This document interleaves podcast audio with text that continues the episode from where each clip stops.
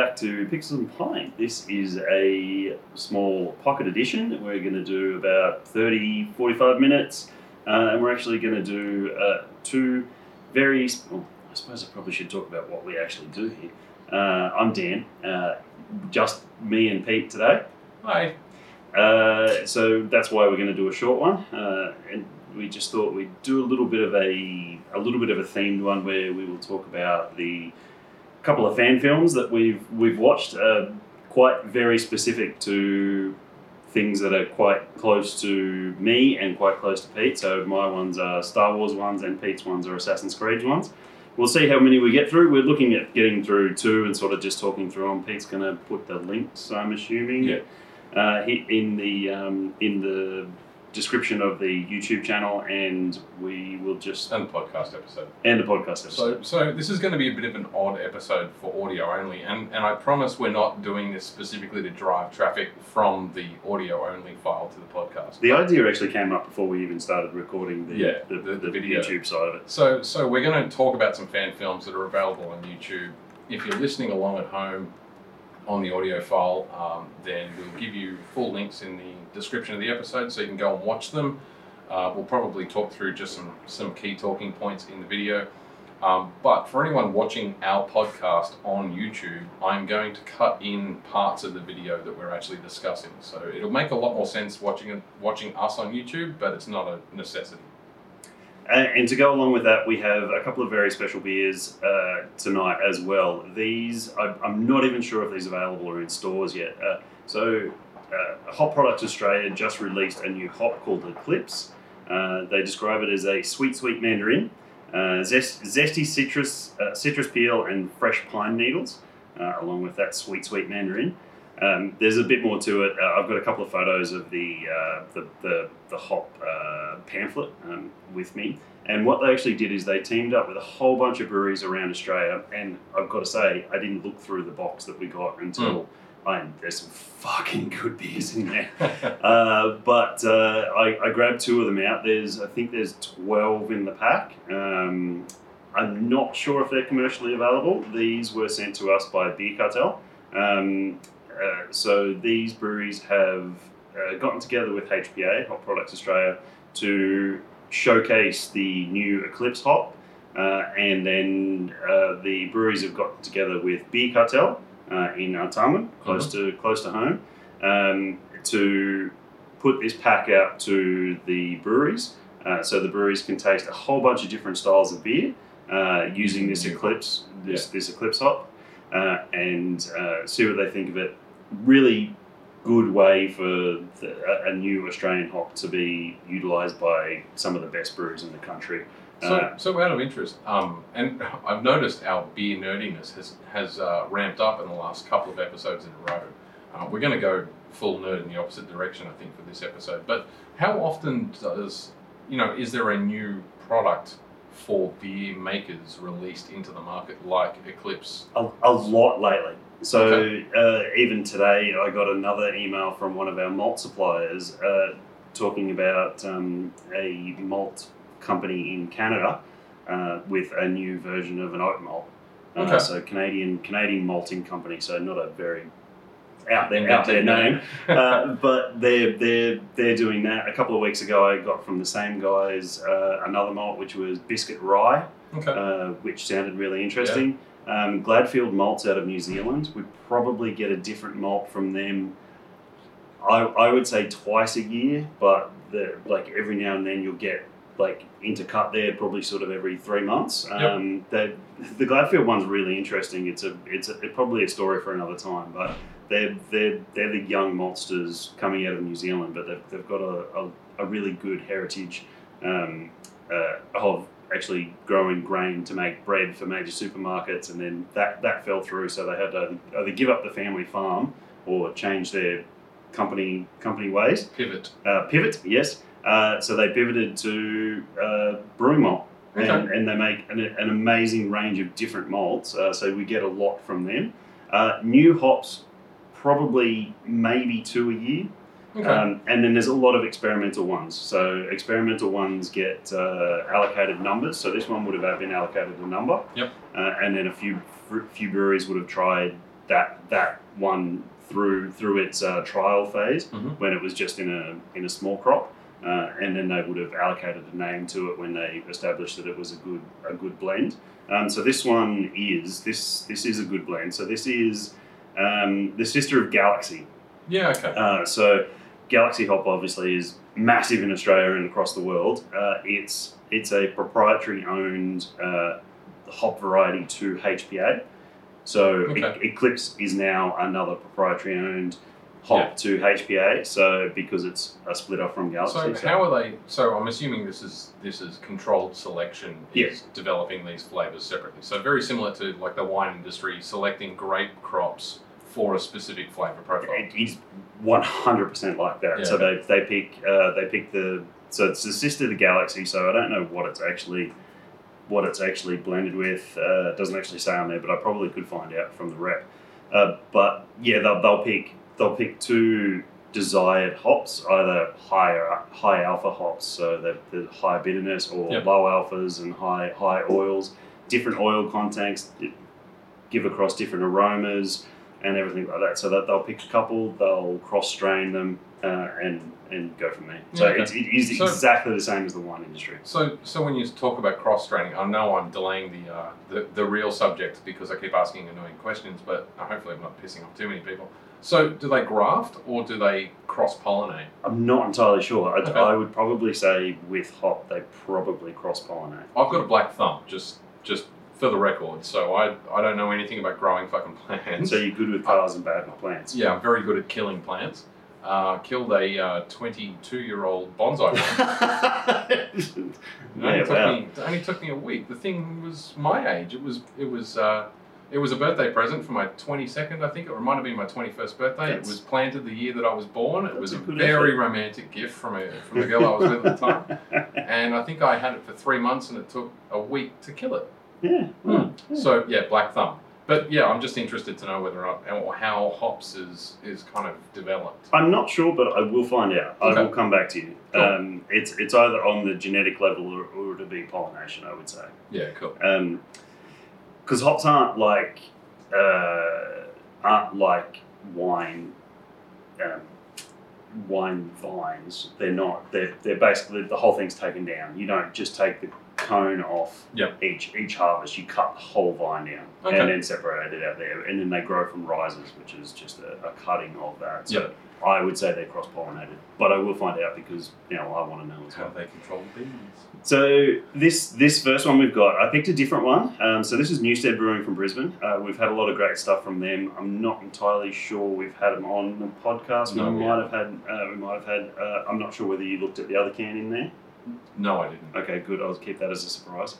Um, so Newstead Brewing from Brisbane, uh, and this this is something a little different. So this is called Luna. Um, where's your little camera? The little Or- camera's or you'll on different duty. Just hold it up to the. Uh, okay, so it's 4K, it- Dan. I can zoom right in. Okay, so it's a it's a gorgeous label. It's a nice matte Luna with uh, with moon phases on there. It is they're calling it a modern wit, so a modern wit beer. Okay. Uh, just a quick one on the back. Doesn't take uh, doesn't take a sharp wit huh, uh, to realise that the Bel- Belgians know a, a few things or two about beer. Uh, so they there is more on that. I just was going to skip that. Uh, a tart multi-body uh, set to the canvas uh, sets the canvas for the orange zest and delicate yeast esters using modern Norwegian Kveik yeast. Uh, we have dialed back the clove-like characters, allowing the citrus to become more the hero. Which makes a lot of sense given that the, the this is a showcase pack for the citrus citrus notes in the the new hop. Eclipse Yeah. hops. And I've had a couple of warm up beers because I'm on holidays. So Oh, and it is a beautiful looking wit. Sorry, I stinged you on the paw then, but you can have the can because I got Sorry. drive.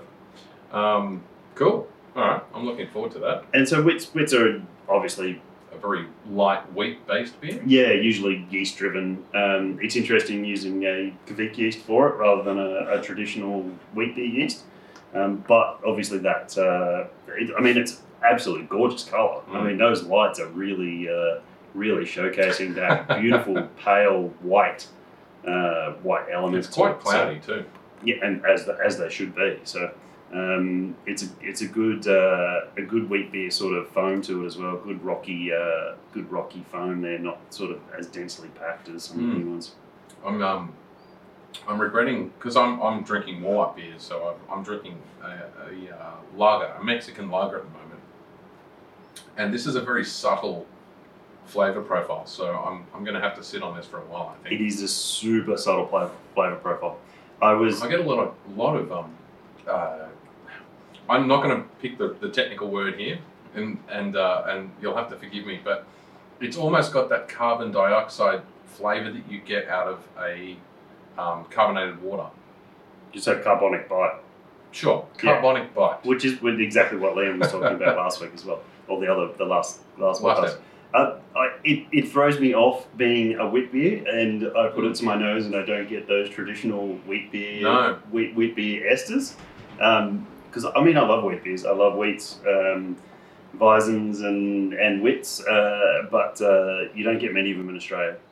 But it, It's it got quite a quite a, um, a tart bite to it too. Yeah, which which they should do, but that carbonic bite is probably working on that as well. Oh, and these are the ones you can pour aggressively.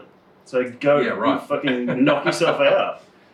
Nine out of ten Cicerones agree with me right up until we get a Cicero to form the show. It's like, no, no, you're right. There's no rule, but you're really kind of wrong. But you're right, but you're really kind of wrong. yeah, I did have a chuckle at that in the car. Um. it's it's definitely got that uh, oily orange peel character to it. They must Yeah, have put a lot of hop in it, but even then, it's not. The hop isn't super Overpowering. up front. Yeah. Um, but it's it's definitely got that. It's it's what it says. It's got that zesty orangey peel character to it. That's a good pour for a quite whiskey fresh. beer. Yeah. good pour for a whiskey. And actually, all of these will be amazingly fresh. Uh, this was packaged on the 20th of October, Yeah, okay. So, So, less than a month a couple of weeks ago. Yeah. Yeah. Oh, almost exactly a month ago because it's like the 19th or Yeah, something today. Uh, so, yeah, they'll, they'll all be incredibly fresh. So, um, yeah, that's Very good. Uh, and that, that's a, that's, I, I don't particularly like this term because people refer to this as the same sort of thing, sort of thing, but it's a, it's a lawnmower beer. It's a, yeah. it's a, It's, a hot Sunday afternoon. You've got to do some fucking chores, and you need something to cut through the sweat. yeah. And and this that Dan was tapping on was the Say Some Arnos lager from the Australian Brewery, Ooh. which we don't typically talk about while Dan's present. Yeah. Um, uh, yeah, I mean it's it's it's very light on flavour. Mm. It's it's off, It's a subtle, off-puttingly light. Um, Yeah. like I said, but it's subtle and nuanced. but it's it's such a it's such a um, credit to that Kveik yeast at how neutral it can be. Mm. And I mean that bastard ferments at like they say that the the best fermentation temperature for that yeast is between 35 and 37 degrees Celsius. So body temperature. Every other yeast will die at that temperature. Yeah, right. So a wheat beer, a wheat beer yeast will ferment slightly higher. Um, saison yeast even higher than that, but this Kveik yeast is like we, we use it in the brewery and we don't even turn the cooling on. We just let it go, just just let it let it rock out. Yeah. But yeah, cool. a, a normal lager, um, Geez, if we keep this up, we're going to actually establish some sort of level of credibility Yeah, in I terms of the beer nerdiness. we better get into the uh, I mean, culture in, sir- I mean the, the pod, the podcast in general, not this particular Ah, episode. okay. It's just there's a lot of beer nerdiness going on. It's good. Um, yeah, a, a normal lager ale yeast will die at twenty five degrees. Yeah, fuck. Okay. It'll just it'll just fall over. It just gets too hot. So yeah. Anyway, so this this first clip we've got here teed up, ready to go. Excuse me, is um, a an excellent portrayal of uh, the Order sixty six from the prequel trilogy in Star Wars. We've seen this now portrayed uh, twice on screen. Um, so once, obviously, in Revenge of the Sith. Uh, It wasn't really portrayed Revenge of the Sith. It was just Anakin cutting sick on the younglings, really. Well, I mean, you see, you see Cody take that shot at Obi Wan, uh, and you see the, the cuts to all the other Jedi's getting getting, cut nailed down. by the clones. But there's no, there's no explanation of it. There's no Yeah. there's no one saying there's no portrayal from the clone point of view Yeah. as to what it is. And obviously, once again, I blame Tom. He got me into the Republic Commando series, and there is there is an entire novel dedicated to Order sixty six. It's called Order sixty six. so, so for the non-Star Wars nerds out there that have seen the movies, Oh, and yeah, sorry. don't really Didn't- give a shit about get the, it. the peripheral. Um, order 66 was a kind of a, a order hard coded into the genome of the clones, so the, the, the stormtroopers before they were stormtroopers. Um, and it was basically a, a trigger in their brain that when the trigger was pulled, they would kill all Jedi. So it was hard coded by um, Hello, Emperor Palpatine uh, when he was developing the clones, um, and obviously during uh, what was it, Revenge of the Sith? Revenge of the Sith is Yep. what happens. Yeah. Yep. So Order 66 is executed, uh, and all the clones, the, the stormtroopers, kill as many Jedi as they possibly can, which is most of the Jedi. And that's how you end up with A New Hope, where Jedi are an extinct, essentially almost extinct race of people, or um. Religion. religion. Yep. Um, and that's that's why there's so few Jedi in the Luke Skywalker kind of timeline. So this, in in Revenge of the Sith, you don't. There's no like the, the first time you see it is Cody gets the order on whatever planet. Obi Wan's riding the weird lizard bird thing Yep. up the wall, uh, and he he gets it, and straight away he just goes, "Yep, take him out." But you watch the Clone Wars TV series, and Cody and Obi Wan have had such a close relationship, and he treats him well, and he doesn't just treat him like. Uh, a- a- expendable. a expendable soldier or expendable robot, and they, they all get along with their their well, not all of them do, but there's there's a certain level of the Jedi's that get along with their their clone troopers very very well. Yeah. They sympathise with them. They don't think they should be treated the way they're treated, uh, and then all of a sudden they just turn and they, they take out take out the Jedi. And Revenge of the Sith almost has this weird. Well, okay, why did he turn so quick? Um, and then in the Clone Wars season seven that just came out, uh, we see the last two episodes are the execution of Order sixty six. What do you mean just came out? Is Clone Wars still current? Season seven only came out like last year, this year, Yeah, this okay. year, I think. Because don't forget, I I'm not up to date, right? I So know. I'm halfway through season five. I've finally started to catch up. I know, I'm trying not to spoil it as much I, as I I, know can. there's a I, I know of a bunch of stuff that happens Yeah. in the seasons I haven't seen. Well, you yet. know, Order sixty six happened, so none of yeah, this of is. course, no- but that, I read that in comics. Yeah. though. So you're gonna you're gonna get to a point in Clone Wars where they start talking about an inhibitor chip. Yeah. Uh, that's have you gotten which to that has point? been intimated well before. Okay. So this this wasn't originally canon. This came in canon in Clone Wars. So this is where this is where it originated. Uh, and so the inhibitor chip is it basically rewires the clone's brain to uh, let them take that whole emotional friendship that they have with the Jedi out of the equation. Uh, and this little short fan film that we we've just watched uh, absolutely execute that. So we start on a forest planet. Uh, I'm not going to make the typical joke there. Um, and with the clone troopers just just marching through um, with a typical, uh, not typical, a um, relevant uh, Jedi there, a Quarren Jedi. Yeah. Uh, we've just Yeah. had a lot of Quarrens in The Mandalorian. Uh, it's a very beautifully animated, but as Pete said while we were watching it, there, there is a little bit of a. Oh, I suppose we should say who this is from. Um, credit the guys. Uh, it's Locken Studios, L O C H. I don't know where you're. Uh, Oh, there. we go. Locha Films. Loach Films. L there O you. A E C H E R Films. So again, I'll put the link up. It's called Betrayal: Star Wars Order sixty six short film, and it's very clearly one hundred percent independent. Yes. It's it's almost it looks like it's entirely CGI. So it's, someone it is. It's. It, it, it- this one doesn't actually state it, but I think he does it in the Battlefield. Battlefield? Engine. Battlefront or Battlefield? Battlefront. Battlefront. He does it in the Battlefront engine. I don't know if it's one or two Battlefront engine, Okay. but it is. It's the other ones actually state it that he uses that engine. I suspect it would have to be two because the graphics, the quality is too high for Battlefront One, which was, you know, probably five, six years ago now. Yeah. So this this is this is a clone troop uh, squadron that we haven't seen before. So Yeah. this is obviously of his creation. So he's done a beautiful job in creating the patterns on the armor. Uh, the the squadron logo is a wolf head uh, in the center of the is in the center of the helmet. Um, somebody please correct me if I'm wrong. I haven't seen these guys before. Uh, they've got the Quarren Jedi there, Which is weird because he's in Stormtrooper armor or clone armor. clone armor. A lot of them wore bits of it. Yeah. Obi Wan and Anakin they wore the gauntlets. Uh, I think Obi Wan at one stage He even wearing wore the the. chest piece, I think. I think at one stage he wears like shoulder pads. yeah, okay. Um, but yeah, and then they, they obviously they, they get they get the order come through from Coruscant, order execute order sixty six, and it's done in a very the it's not as clear as it comes through in Revenge of the Sith. It's Yeah. a very almost dreamlike state. Uh, it comes through. They're all sitting there holding their heads, and it it, it, it gets it, it increases that level of confusion for them.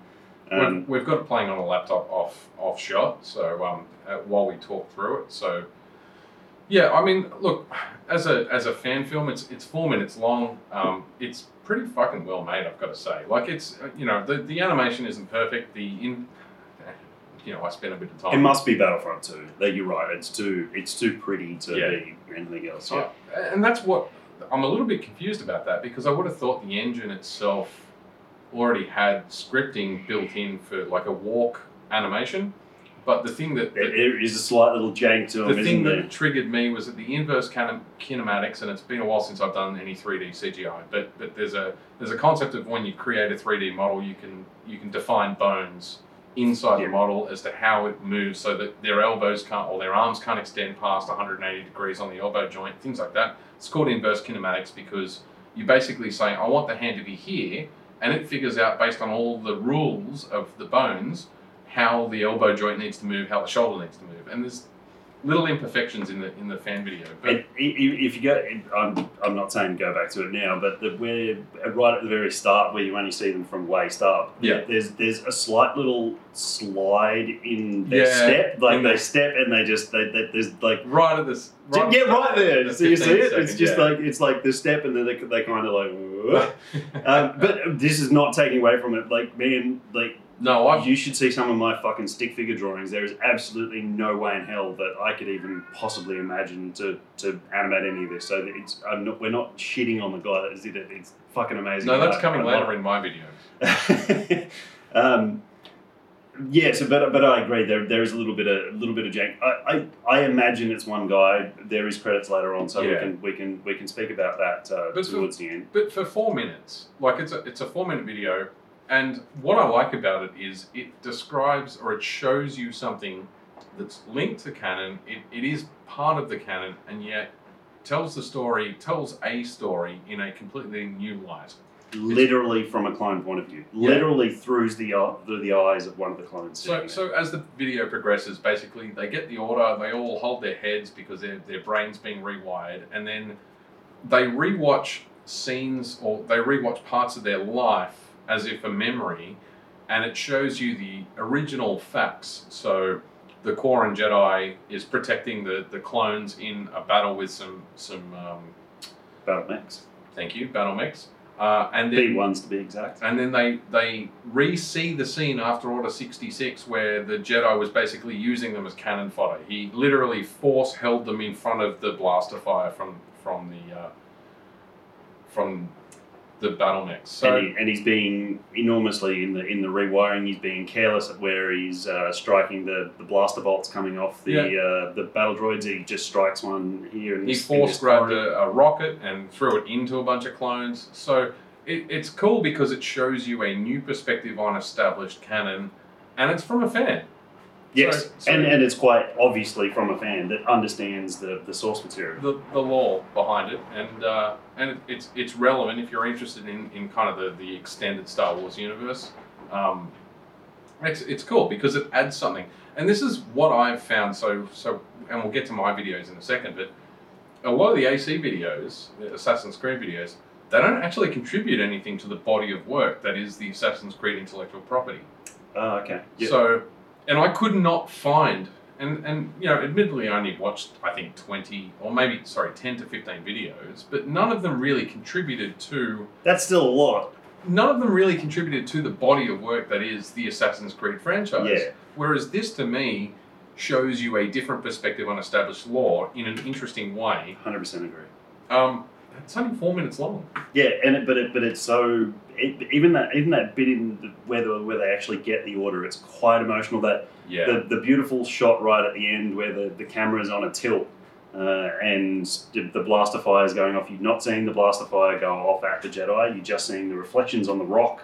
Uh, a beautiful little, uh, well rendered landscape, and then a, a lightsaber just drops into the uh, into the shot.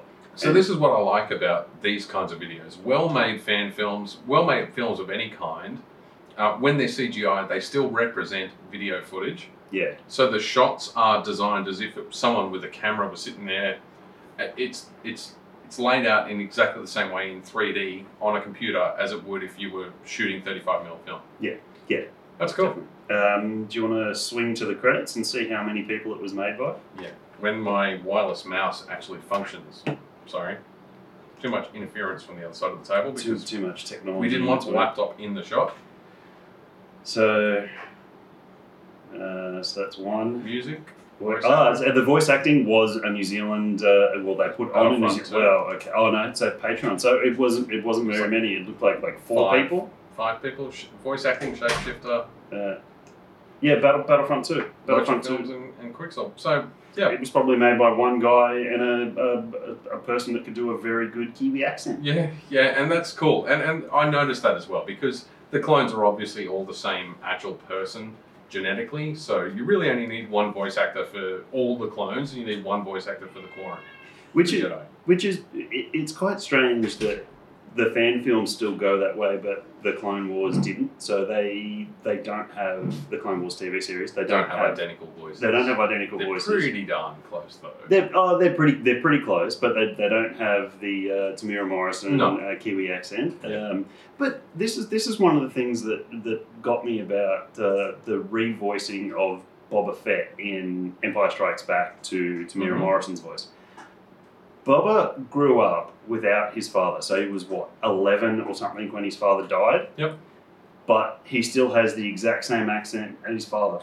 So if they'd left the original guy's voice in there, That's not how accents work. no, that's not how accents work. Accents that's exactly. are learned behaviors. They're not. They're not genetically encoded. That's exactly that is exactly the point I was going Yeah. for. So, and and like he would have spoken to so many different races across the galaxy in the, the twenty years or whatever the difference is between Yeah. um, the the uh, Attack of the Clones and Empire Strikes Back. But he still has the, th- and I, don't get me wrong, I don't mind it. I, I, I Yeah. like, I love Temuera Morrison as Jango. Uh, I like him as the the other clones. I love it when we get fan films like this. Like, yeah, even these guys, so, like in the in the expanded canon or legends now, uh, Jango did uh, train a troop of clones. Mhm. Uh, maybe they would have tried to imitate his accent, but that wouldn't have gone through the entire army of That- millions of soldiers. That and accents over generations change as well. It wouldn't be pure. no, yeah, So you wouldn't go from from the original, um, you know, Attack of the Clones through to Empire Strikes Back with an identical accent. No. It's it's an impossibility. I don't know why they did it, but it was one of those weird things that George Lucas did. Fucking George Lucas Yeah. with his revisionist history. But I do love Temuera Morrison as Jango, and I do love him as Boba. In, I love him as a person, man. We've met him. He's Yeah, a I know, he was fucking- great. he's a yeah, dude. yeah, yeah, he He's a was. really he cool was. He was awesome, and what I can't wait for him to. Sorry, spoilers. Um, reprise his role reprise as Boba his Fett role in, in the Mandalorian, Mandalorian. series. And- we know it's happening. And because that is happening, I guess the changing the voice in Empire now makes sense. Because if it was a different voice in Empire, and now all of a sudden we've got him back with the. Kiwi accent True. in the Mandalorian, we, I don't we've think now George got had that much foresight, sure, he didn't. He But, hadn't uh, even sold the company. I, I have I have faith that um, Dave Filoni thought about that. Yeah. So I think uh, on that note, we're going to take a quick break Yeah. so Dan can watch the next video that I've seen because I hadn't seen this one. And uh, we'll be right back. Yeah. And we're back. Uh, the secret little beer that I second beer that I Well, Dan's back. well Pete's getting there. I just thought I'd, I'd fill in Yeah. while you sat your ass down. Um, the secret little beer that I the second beer that I had. Oh no, the label's not lined up. Um, The OCD in Dan's just kicked in. Uh, is, uh, of course, uh, we are little fanboys of Hop Nation uh, from Victoria, and it is Ground Control. And I picked the West Coast IPA Yeah. because of a couple of weeks ago, and once again, a brand new hopped uh, West Coast IPA from Hop Nation. I couldn't, uh, I couldn't resist. So it's um, call. um, A little bit of residue in the glass from the last beer too. Yeah, there, there was a lot of cloud in there, so probably a lot of a lot of lot of yeast residue in there. Um, uh, beer, beer profile: Take your protein pills and put on your helmet as this hop-driven West Coast IPA takes you to outer space. Ground controls stacked with some of our favorite hops, showcasing just landed Eclipse bringing hints of mandarin, stone fruit, and pine. Cheers, Sam and Dunk. I have no fucking idea who Sam and Dunk are, but I'm assuming they're the brewers. So Where does the what's the uh, do you know where the reference to protein pills comes from? uh, a lot of things, but ground control is Major Tom. But I'm assuming protein pills is uh, I got Roger Ramjet. I'm pretty sure protein. pills. Yeah, he did take protein Yeah. pills. Yeah, but I'm, I'm assuming it's probably something to do with um, uh, like 2001 or something. Yeah. Once again, Yeah. fucking gorgeous Hop Nation label. So much detail creating that hop cone into a space capsule. There's little rivets. And it's yet, just- still true to form in the sense that it's a simple can with a simple piece of artwork on it. It's a white can. it was a demonstration beer, Dan. Oh no, no, it's a shit of a thing to try and get It's like fucking 7%. It is seven percent. So you're drinking most of this one again. I'm, I'm cool with that. I'm cool with that. So the second video we've got tonight um, that you will be listening to at, or have to watch at home when you've got some time if you're listening to the episode as opposed to watching it is Assassin's Creed 3 Rebel Blades. Oh shit! I put too much for me then. Looks like I might be trying that PS5 later. um, yeah, so this is a very different video. I'm I love my well, I love Star Wars, but I, I love my Assassin's Creed. And let me just say, I watched a lot of AC videos, fan films, and most of them are what you would describe as poor art house. Poor art house. So, like it might be a 20 minute video, and at least Like at hobos fucking in the shoe. not quite that bad. Okay. But at least 12 out of the 20 minutes would be just watching people walk slowly across a screen with like emotional like music playing So, while so they lament their, their life This Stop. isn't actually described in the video. style versus substance. Yeah, very much. I, I don't know why they, they seem to be attracted to that. And, and it's interesting, and we will talk about this in the next episode, is, is my read of AC Valhalla, which is the latest AC game that I've been playing a fuck ton of. Coming from somebody who hasn't turned a PlayStation on in like almost two years now, I think I've been saying. Um, I've played 28 hours in a week of AC Valhalla or Valhalla. So um, I, I actually find it Depends on Norwegian or Scandinavian or uh, Yeah. or uh, Swedish. the enunciation. Yeah. So I, I find the game is quite um, zen-like for me. I think what pisses most people off about the game in terms of the scale is that it's boring, it's repetitious, there's nothing much going on in the landscape, and yet it reminded me for Odyssey and Origins. Ne- next episode. Yeah. Talk about this one. So, but yeah, it's, it's almost art house. Yeah, there was a point. I'm just, I'm never going to get there. So, Assassin's Creed 3 Rebel Blades is a fan fiction set in Assassin's Creed 3. So it's uh, American Revolution era, um, where they overthrew the Brits and declared independence. And as I said to you when you first put it on, it's my second favorite AC. Yeah. So my first is uh, the first. Yeah. Because I still don't think they ever topped that. Tend to agree. Um, there was a lot of stuff in that first one that they never did. But this was the first time that we got to use an axe. Yeah. Instead of uh, swords and you got you got a few different things in the second one, didn't you? A few different weapons. Yeah, I mean, Oh, I guess there was there was Brotherhood and um, Revelations in there. as well. I never played Revelations. yeah. So there was AC two, uh, AC Brotherhood, Brotherhood, and AC then Revelations. Yeah. yeah. And then three came after the first four games. which is the Civil War, which is the um, the guy that's sitting just Connor. to the left of, of Dan. Yeah, Connor. And I, I thought I thought he was a great character. Yeah, he and, was. Um, and the, Half the American Native Indian, Yeah, the, the father, um, who was a, A Templar. Templar. and Uh. ended up with his own game. Oh, really? Oh, that was the. Um, Pretty sure he got his own game, or otherwise it was another son. it, I don't know, it it- was some- that was Rogue. That was the one Yes. after. I never played Rogue either, but I remember you I telling me play Rogue it. was very good. I only played it like eighteen months ago. Yeah, I didn't know the game. Yeah, but Yeah. I didn't know the game existed until they remastered and relaunched it. And Mm. went, oh fuck, I'm- there's an AC game I haven't played.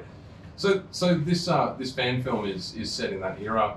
Um, there's a bunch of dudes in um, British uh, red coat costume being pompous assholes, which is exactly how it's portrayed in, And, the, and in it's the game. it's super overacted. yeah, they're it's, having it's high tea. high tea, but even the way they're holding the cups and the the body posture and It's uh, it's super overacted, but uh, I, uh, I've got to say it was made by uh, Corridor Digital. Um, Yeah. If nobody's ever watched any more Corridor Digital stuff, please go and check it out. And go and check out the Corridor Crew. It's the same guys. They do a whole bunch of uh, VFX artists react to good and bad CGI. Um, they do animators react to good and bad animation, uh, and stuntmen act, uh, react to good and bad stunts. While I was watching this, Pete came just say. Pete came back in, uh, and my my first comment was, "This reeks of bored stuntmen." This was this was they they had a weekend or a couple of weeks where they weren't doing anything, uh, and they've gone, "Fuck it, we're doing this." And they got a whole bunch of Assassin's Creeds weapons and But I'm going to say, colonial British outfits, Yeah, yeah. and And- went off and made this. and the costumes are on point. Like they're, they're I, I mean, I, I don't know the era enough to know whether or not they're accurate. They're on point for the game. But they're on point for Yeah. the game. The, a- the the assassin in the fan film, his outfit is his costume is on point. There's a storyline. It's a it- you know it's a it's a five minute twenty one second film, and yet they managed to jam in an on topic story. They've captured some young guy who looks like he might be fourteen. Um, And trying not to look like he's having the time of his life Yeah. when he's meant to be in, in life peril. Yeah. Um, you know, they've got him tied up and decide to duel, so dueling pistols.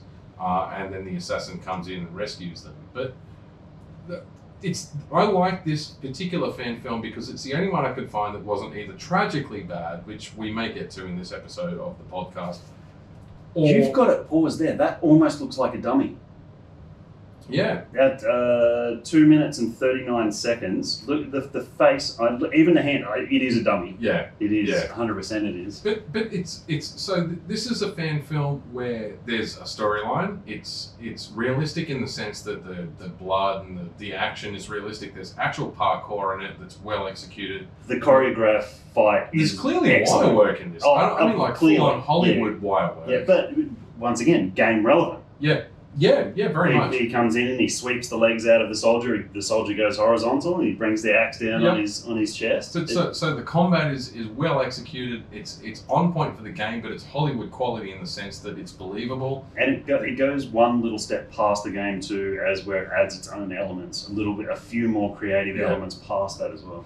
Um, the blood is realistic. The the stabbing, you know, he, he gets the the um, muskets with the bayonets and, and and uses those to stab through the guys, and it actually looks like it's happening. And then pulls the trigger on one of them Yeah, once this- the guy's been stabbed through. Yeah, this is only relevant if you watch the really bad fan films that are out there for AC, where the the the violence is horrendously fake and like, you know, someone standing there with a fucking a, a fountain bottle of tomato sauce squeezing it's kind of We is didn't the, talk about is this beer either, so as soon as you finish your thought. Yeah, it's Yeah. the relevant quality. But I, look, it's a great fan film because it's on point, it's on topic, and it's it's humorous at the end too. Yes, So I, I thought this was a good example of a proper fan film. There's obviously no Ubisoft or Ubisoft link. There's no money passing hands, and yet it kind of contributes a little bit to the body of work that is the AC franchise. Talk about the beer, and then we'll Yeah. literally come back to that point because that's uh, I think that's a great one. Uh, I think it's a really beautiful seven percent West Coast IPA. It- It's not as bitter as I thought it would be. Yeah, no, Um, it's, it's really well balanced. Actually, I'm surprised. It's got a little bit of that that acidic bite towards the end, Yeah, which is what you'd expect out of a seven. Was it? seven. Yeah, Yeah, seven, seven, So, flat seven. Yeah, So, so there is a bit of that acidic bite of the alcohol towards the end of the palate, but it's it's not overpowering, and and, then it contributes to the flavor profile rather than Yeah. I, being an extra. I definitely agree. I think that all those all those levels are really well blended. It's got that nice sort of piney body, uh, and it's piney very aroma to it. It's very citrusy, uh, and then it finishes off with that, that sort of alcohol carbonic bite at the end as well. Yeah, uh, once again, really fucking great. And this, It's a good showcase for Eclipse. goddamn dangerous as well. Yeah, Because because you could eat ten. Uh, you could eat, Eat you could drink ten of them, Yeah, um, Yeah. and Yeah. realize how pissed you were at the end. yeah. I'll, I'm going to let that warm up just a touch to see what those uh, see what that eclipse aroma is like. Um, I completely agree with you on what your comment was just then that it adds to that body. This this could be one of the uh, Cutscenes in the game. or, or even just a bounty that you did as a little as, as a little it could be one of those ones that you just I can't remember how much dynamic world events there were in AC3 actually I don't think there was that many No, it weren't that. many. but it could be one of those things that you came just a side quest, Just- just a random just- five minute Yep. distraction quest that kind of adds to the to the atmosphere of the game. Yeah, because he grabs the, the bounty that the, the English soldier throws in the river out of the river. Um, he starts to run up to him. I still don't know how the assassins run when their hoods are down, touching their noses. Uh, not only that, but if you've ever run in real life with a, just a standard hoodie on, what happens when the wind resistance hits that hoodie? Uh, yeah, it Typically, was it flips back. the hood back, Yeah. right? I never actually thought of that. Yeah. And I didn't think of it until I watched some really bad Oh, films. okay. And every time the assassin's running, f- the, the first thing that happens is their their hood that sits around their the peak of you know their peak of their hair flips back Yeah. because that's what happens. They haven't pinned him down. yeah, Yeah. Yeah, he, he grabs it and then, uh, well, I mean, after all the action happens, the he gets the lets the, the young captured boy go, which is obviously he was there to save him. Uh, strings up the. Um, and just annihilates the red. Oh, Guards. yeah, they just don't annihilates. there was never a point where he was ever in danger of getting. But in realistic combat, though, Yeah, uh, yeah, excellent. and, and excellent inventive combat. So he actually pulls. So there were two two redcoats behind him at one point, and he pulls the bayonets off the end of their muskets and reverses them and stabs them both at the same time. Yeah. I thought that was great.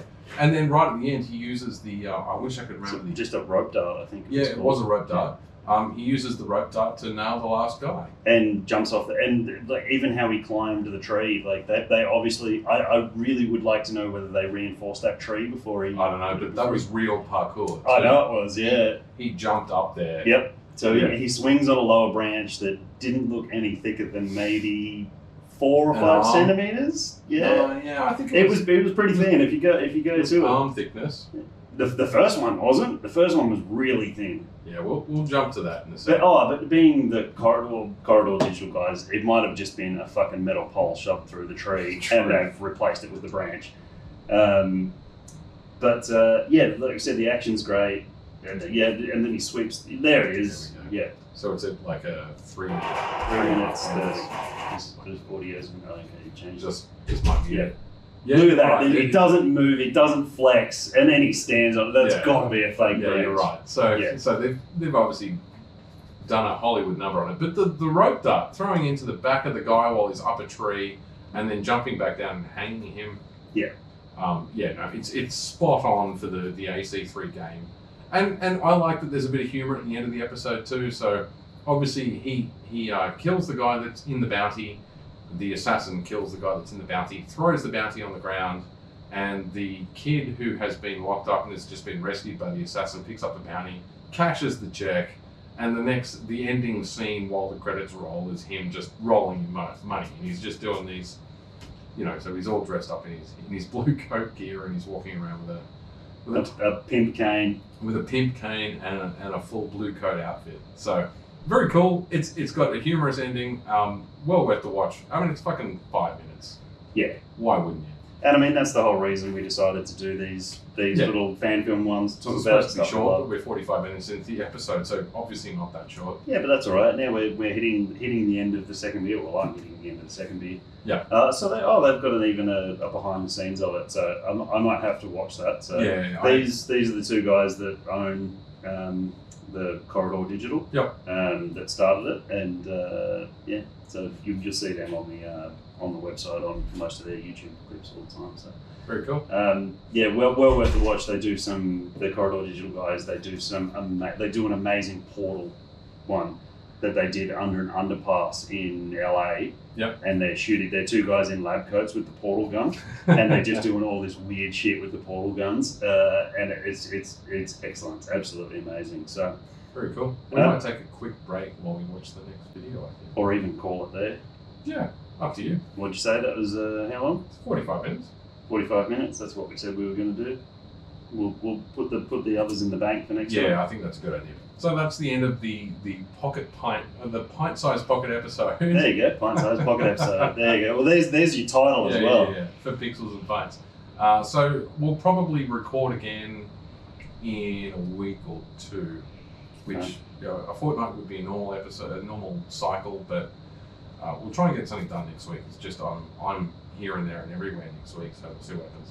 And. I'm, I'm sure you'll be doing uh, PS5 with Thomas. Yes. Well, when you're next on, but but you need to be there just so. Oh no, no, I'll, I'll, I'll be there and I'll be asking And we'll be um, numerous stupid PS5. questions. So Absolutely. yeah, cool. All right. Thanks for joining us. Thanks, guys. Yeah. Bye. Bye. Oh, guys and gals, my bad. Bye.